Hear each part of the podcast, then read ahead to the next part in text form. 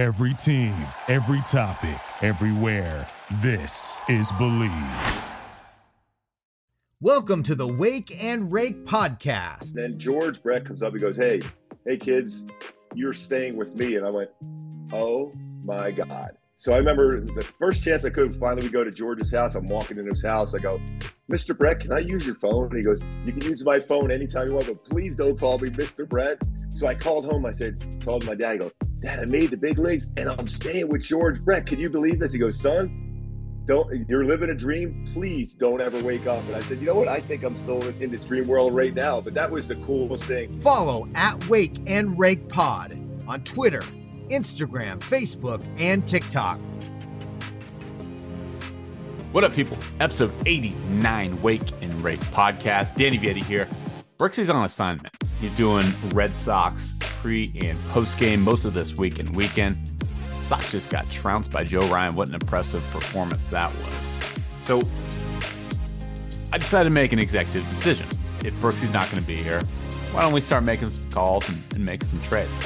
So temporarily, of course, um, we're going to trade Brooksy this week, this week only, uh, for another color commentator, another analyst, and another pre and post game guy.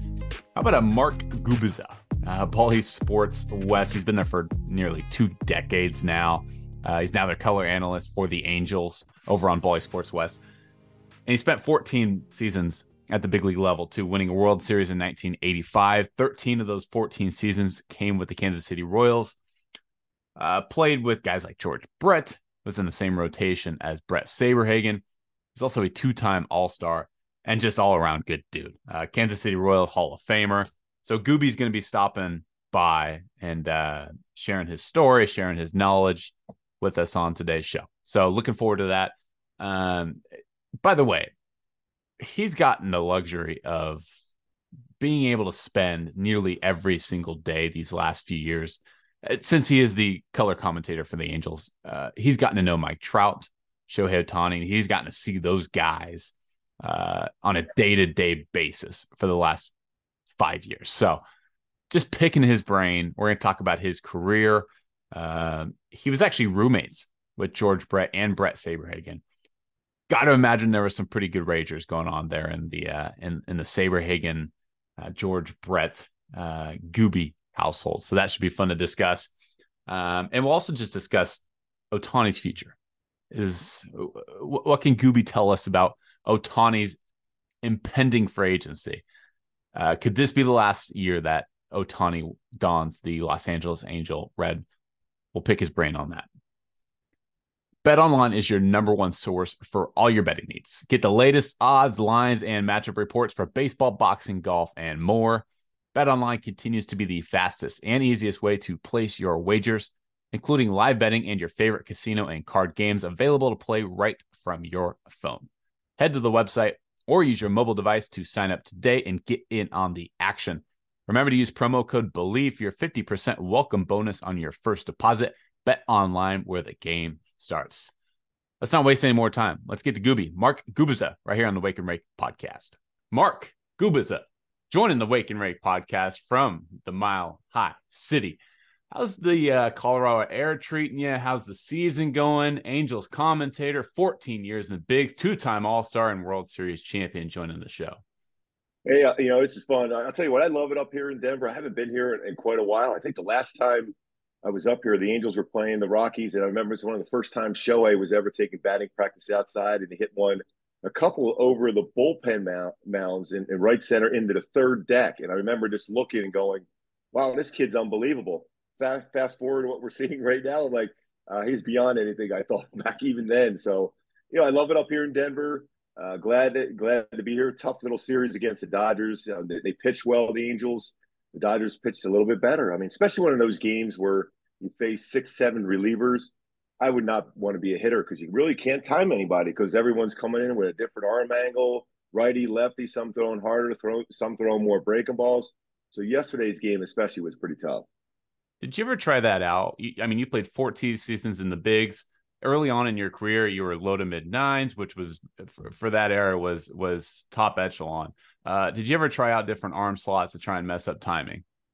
Yeah, I mean, because I used to watch my uh, my old teammate David Cone was really good with that. I mean, he would do you know hesitation in his delivery. He'd go, he called Laredo, dropping his arm down to a side arm. I tried that, but the way my arm action was a little bit different than anybody else's anyhow because I had that little bit of hook in the back, like you know Terry Mulholland and even Rick Sutcliffe. So it wasn't easy for me to try try different arm angles, but you know, watching Coney all those times, I tried it, but uh, yeah, it was fun. I, I just love competing. I didn't care if it was you know Albert Belle at the plate or Don Mattingly. I mean, whoever, even if they had success against me, a Dave Winfield, a Kirby Puckett, it was just fun going against those guys. So I mentioned to you before we started that Middlebrooks was not able to join us. He's actually doing the uh, similar to your job. He's doing pre and post game right now for the Red Sox right now, but he wanted me to send along a message to you. So let me know if you can hear this audio in about two seconds here. All right. Best hair in the league, best teeth in the league, and wait until you see the tan on this guy. My goodness, he is golden, golden. It's like Dennis Eckersley. All the guys from that era have just like the perfect tans, but now they do TV. It's funny. Good guy though. You're gonna enjoy him. that was straight from Brooksy. Oh, that Brooksy's awesome, man. It was great when I got a chance to talk to him a couple times. Obviously, when we played the Red Sox, uh, it was easy. Yeah, I, I, guess it is that era. I mean, anytime you're in the same conversation as Dennis Eckersley, the Eck, you know, I mean, I got to play with him one time in the All Star game in '88 in Cincinnati, and I'll never forget to ask him. I said, "Eck, are you ever nervous, uh, you know, on the mound? Because he looked like he was so calm, and I mean, he, I love the way he fist pumped after he got that third out. He goes, the biggest thing was he had a fear of failure." And I looked at him, I go, what?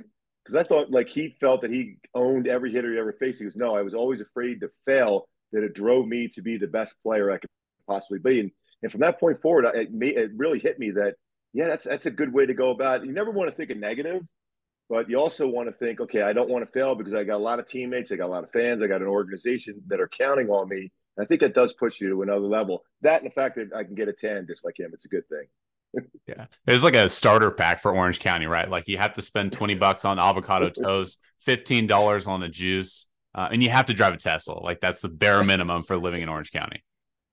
Oh, if you only knew me that much better than that. You know, I, like my kids always give me grief. I'm the world's worst eater. If you give me a soft pretzel, a slice of pizza, and maybe a burger, a turkey burger, I'll go that far anyhow. But that's about the extent of my eating palate, that's for sure. You're a Philly guy at heart, you know. Oh yeah, yeah. The chicken cheesesteak or a Philly cheesesteak, either one, I'm all good. We'll get into food. We have a little bit of a rapid fire at the end, so uh, yeah, we'll okay. get into some food debates at the end for sure. Um, let's kick it back to your playing days here. So yep. when you first got the uh, opening, or I should say, opening day roster spot, you, Bret Saberhagen, and George Brett, from what I was reading, you guys were all roommates.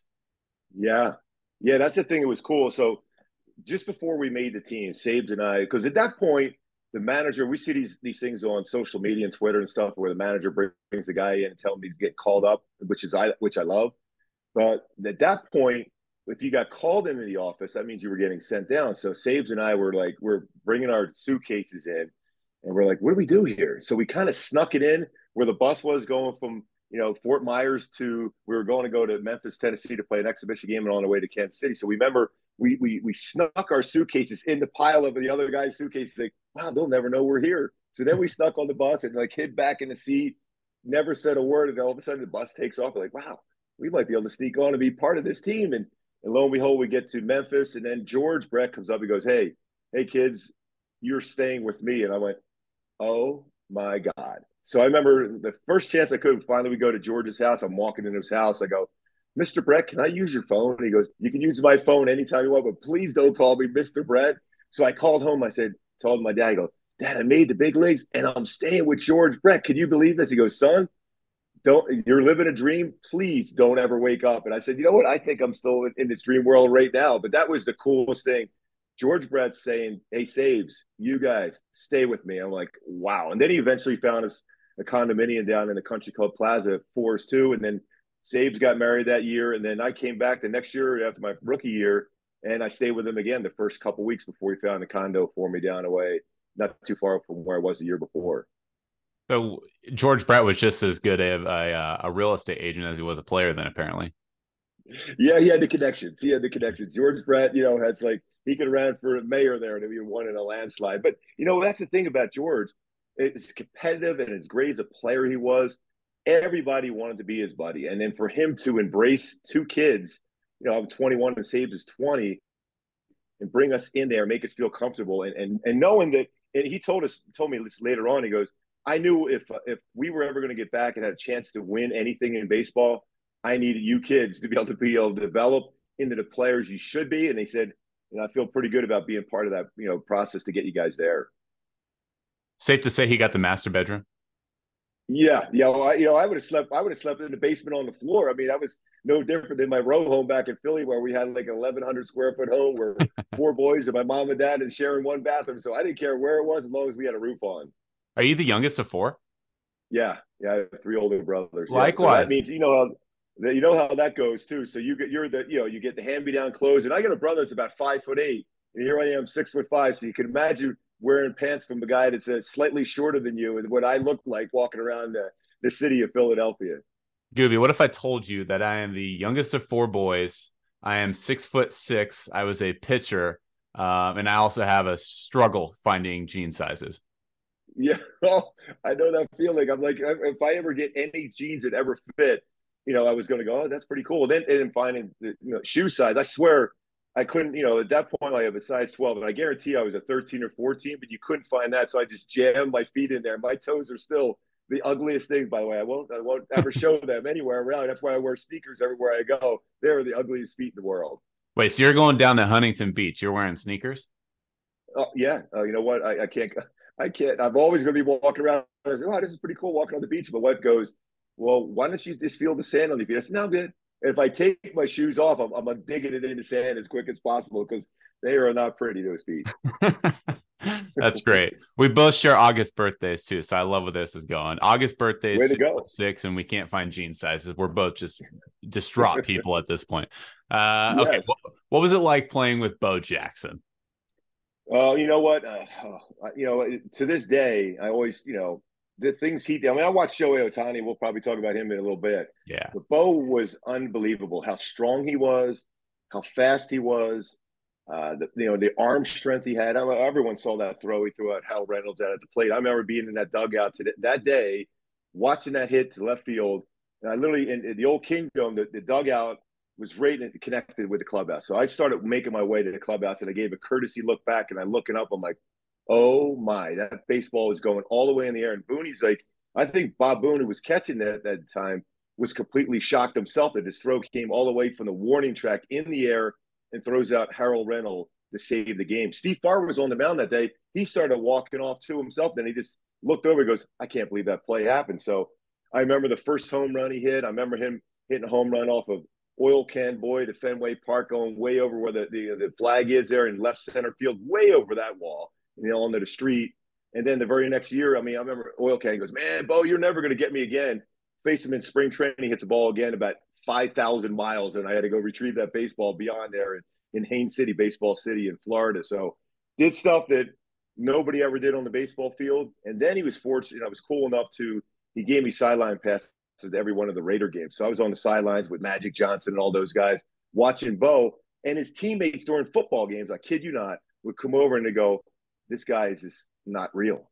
I go, "Well, check him out on the baseball field." I know exactly the same feeling because he, he's just running over football players, flying by guys like they're not even there. Uh, he was just not a normal human being. We call Shohei the unicorn Bo, we just we just said that he was dropped from another planet, and he just came down and just graced us with his presence. How was he able to balance practice, spring training, NFL, you know, training camps to NFL games? Like, uh, obviously he was well liked by his teammates, so there wasn't a question of work ethic. But how was he able to balance two professional sports and not just two professional sports, but an all star level on both? I, I think the biggest thing is people say he couldn't do it, and that's the one thing he always told me. He goes, when people say I can't do something, it motivates me to do it even more so. And football, even though uh, you know the hardest thing for me when I used to walk in the into the clubhouse with him after games and stuff, how the, his teammates respected him and liked him because he missed all those you know those two a days of summer camps where you just get beat up before the season starts. So here he is coming in halfway through the season. He's replacing one of the all-time great running backs in Marcus Allen, and yet his teammates all liked him because they respected how hard he worked and how much he put into being absolutely the best player on the football field, just like he did on the baseball field.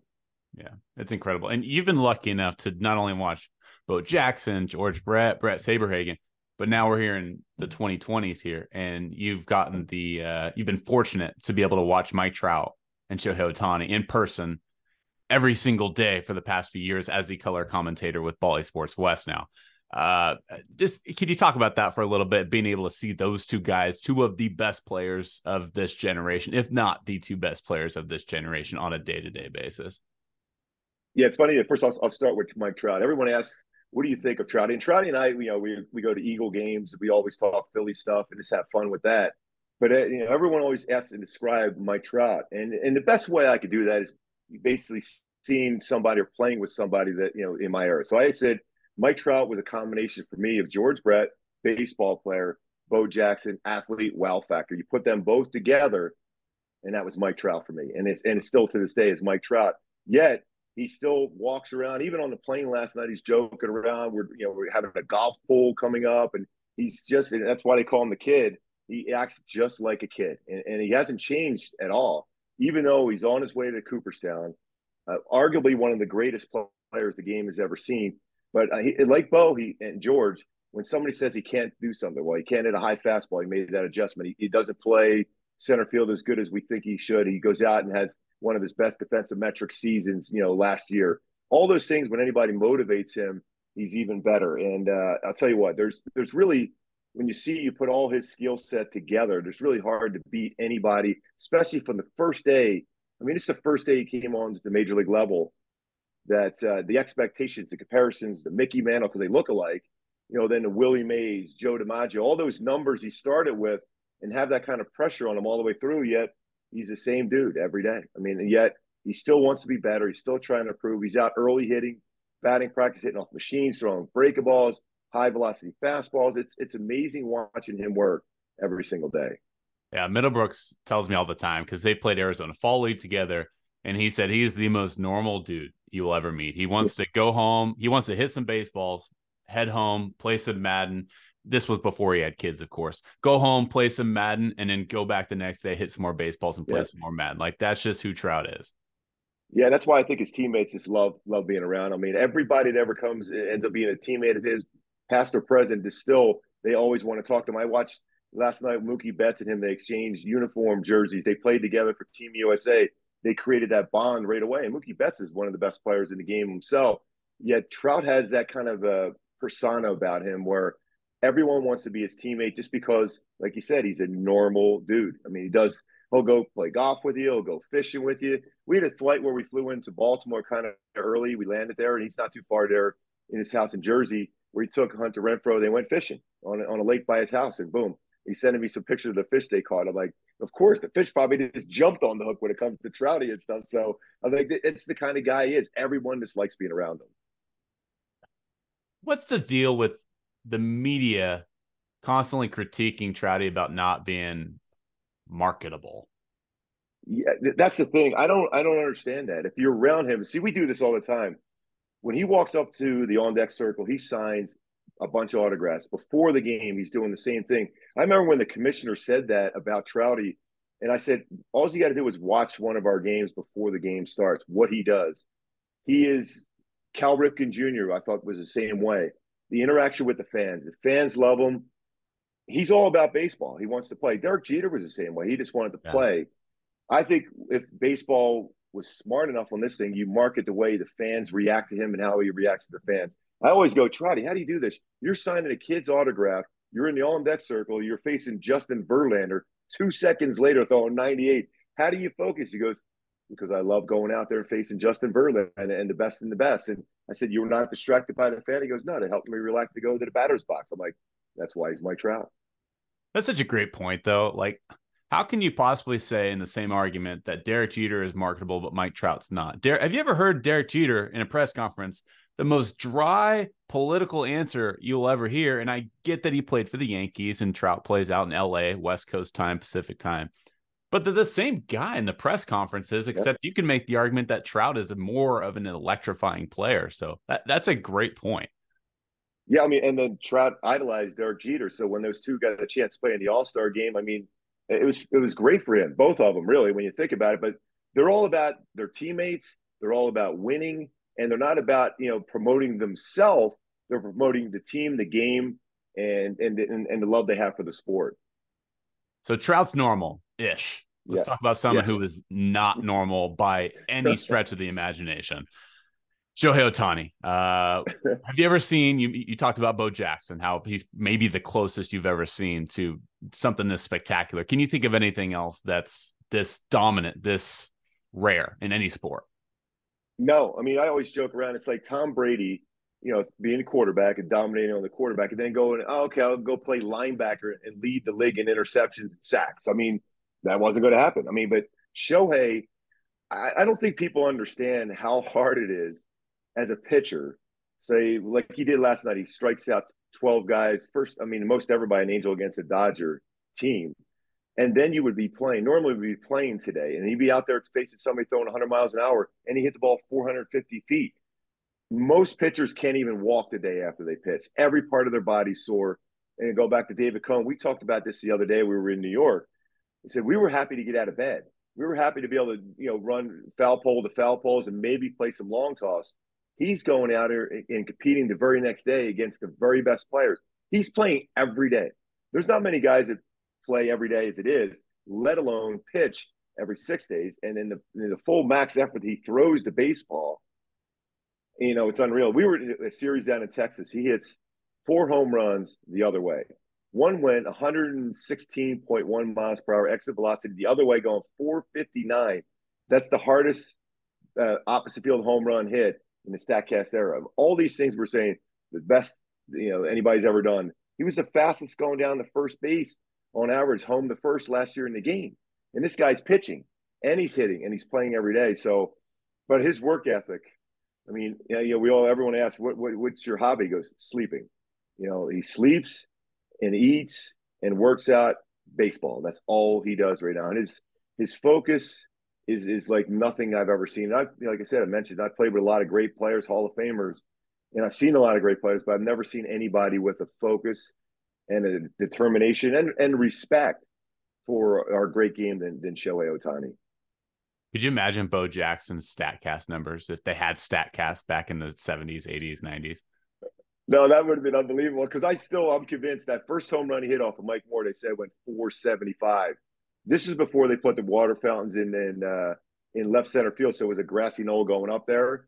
That ball, we were thinking it's going to leave the entire stadium. It went up to the top of the, the grassy knoll and, and stuck there. It wasn't like it it fell it trickled down. So that ball probably still had some distance going. It just stuck in there like we all wish we could do when we hit a drive and it goes down the fairway and gets in there and stays in the fairway instead of rolling into the rough. That ball was at least 500 plus feet, but uh, I don't think it can measure as much as well. But Statcast would have probably had that like a Jo Adell home run the other day down in Salt Lake at about five fourteen. That was ridiculous. Yeah, that was not. That kid's got some pop. That guy can just cut yeah. down his strikeout numbers and make contact on a regular basis. He's going to be a real player. I, I agree totally on that one. Um, you were constantly intertwined with Chili Davis and the trade rumor mill. Uh, you're yeah. Three to three or four different times in your career.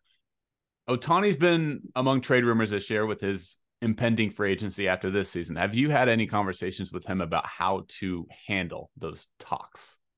Yeah, you know, I've been fortunate enough from the from the first day he came into camp. I, I have no rhyme or reason why this came about, but the first interview he was going to do, he wanted me to do it. And I was like, wow, that's that was an honor. So we've done that every year since he, he came over to the states in MLB baseball. So every year we talk about things and Ippei and I, we I send text messages like that, just to just to give them little nuggets here and there. Just what I try to do, prepare physically and mentally on the mound myself. But as far as you know, the free agent stuff, it's one of those things where he immediately, if you say anything to him, they'll go, uh, "I'm just, I just trying to win." Even if ever anybody asks, "Are you tired? You need a day off?" He goes, "Nope, I just want to win." Uh, there's there's something about him and, and his focus about not getting involved in those conversations you, you mentioned Chili Davis. We we won the World Series in 1985. We just come back from the White House meeting President Reagan, and all of a sudden I look up, I see I'm, I'm by myself. I'm looking up on TV. I've been traded to San Francisco for Chili Davis. Like boom, we just got back from the White House. I'm like, what? So then I called John Schuerholz, who was our general manager at that point. I go, Mr. Schuerholz, is, is this true? He goes, first of all, if you hear your name in rumors, that means you're not being traded. And I'll never forget that because it's funny because all those years I was always rumored and there was all kinds of stuff written. You're going here, you're going there. It's when you're not hearing your name anywhere, that's when the trade comes about. So as much as we all love in this world we're all at right now, we want to have, be the first to know where Shohei may be going and this and that at free agent market. That's eh, you know, I, there's nothing going to happen with Shohei Ohtani this season. And I think, and the more I see him right now, his his teammates and the way he loves his teammates. You know, Patrick Sandoval, him and Patrick are so close. Zach Neto and Mickey Moniak just came out recently saying he's the best friend, best teammate they've ever had, and he likes being around this guy, these guys right now, and and his respect he has for Mike Trout. If they continue to play good baseball, it would not surprise me if you see Shohei wearing an Angel uniform for the rest of his career.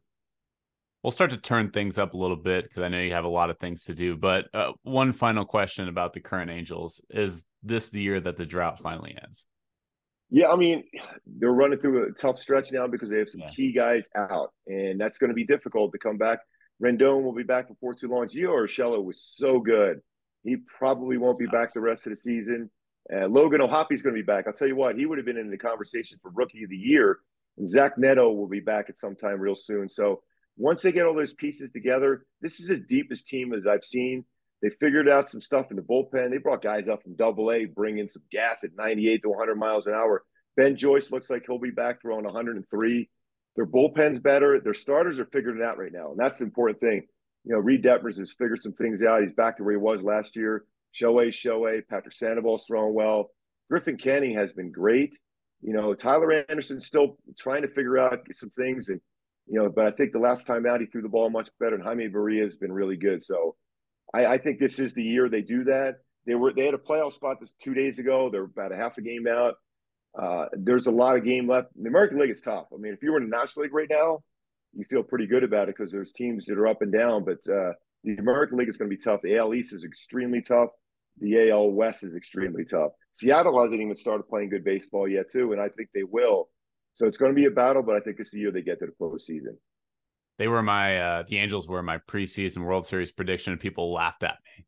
We'll see what happens. Hey, hey, can you imagine having Shohei Ohtani in game one, four, and seven? That's you feel pretty good. please, for the baseball yeah. god, please do it. Y- yes, yes.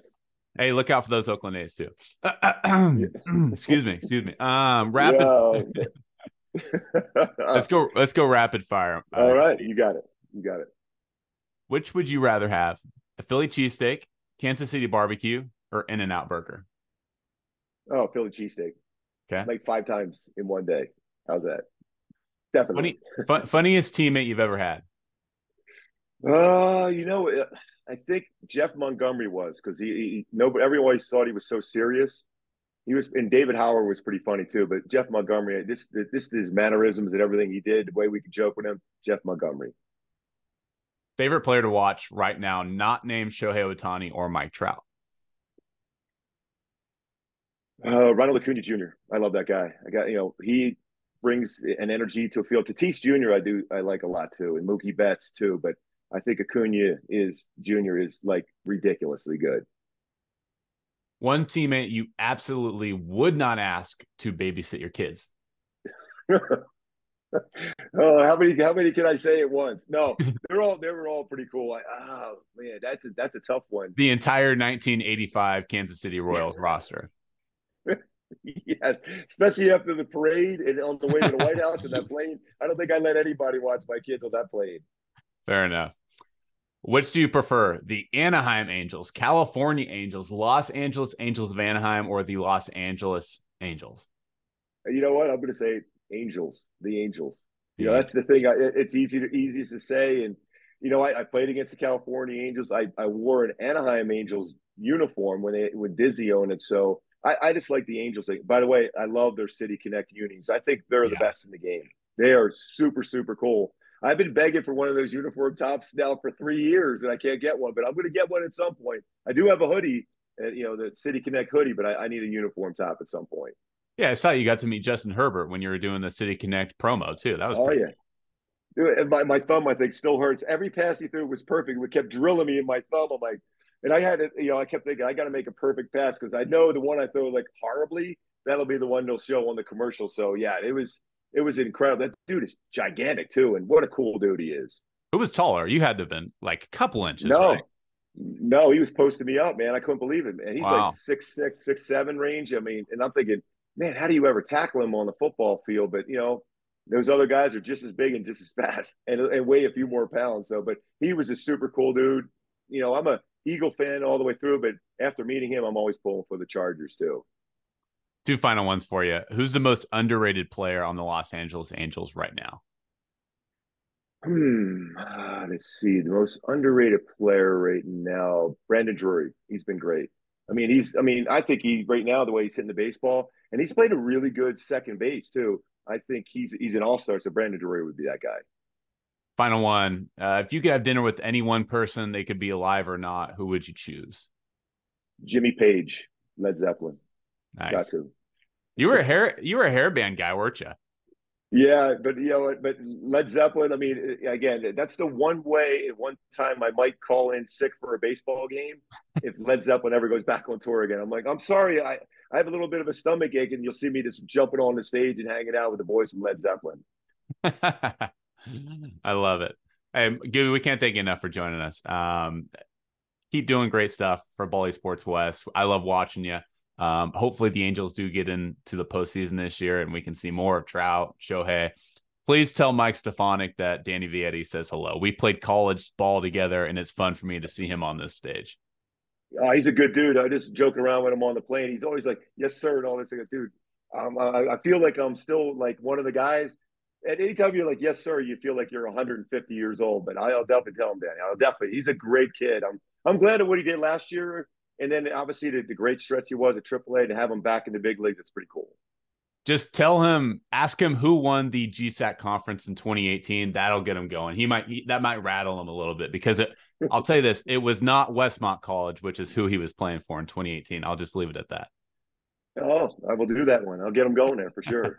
There you go. Give Hey, me- tell hey, Brooksy I said, hey, man, you know, he's got the great teeth and everything else going himself. So I'm just trying to be him. I'll let him know. Gubie, thank you so much, man. I can't thank you enough. Appreciate that. Have a good one. What a guy, Gubie. I mean, can't thank him enough for joining the Wake and Rake podcast. It's just a walking baseball encyclopedia. Like the guys that he played with, played against, roomed with. Uh, so thank you again to Mark Gubicza for joining the show today. Um, Middlebrooks is going to be back on the next episode. Likely going to have a power ranking episode coming out on Monday. Thank you guys so much for tuning in. Another edition of the Wake and Rake podcast, all part of the Believe Network. We'll talk soon, people. Peace.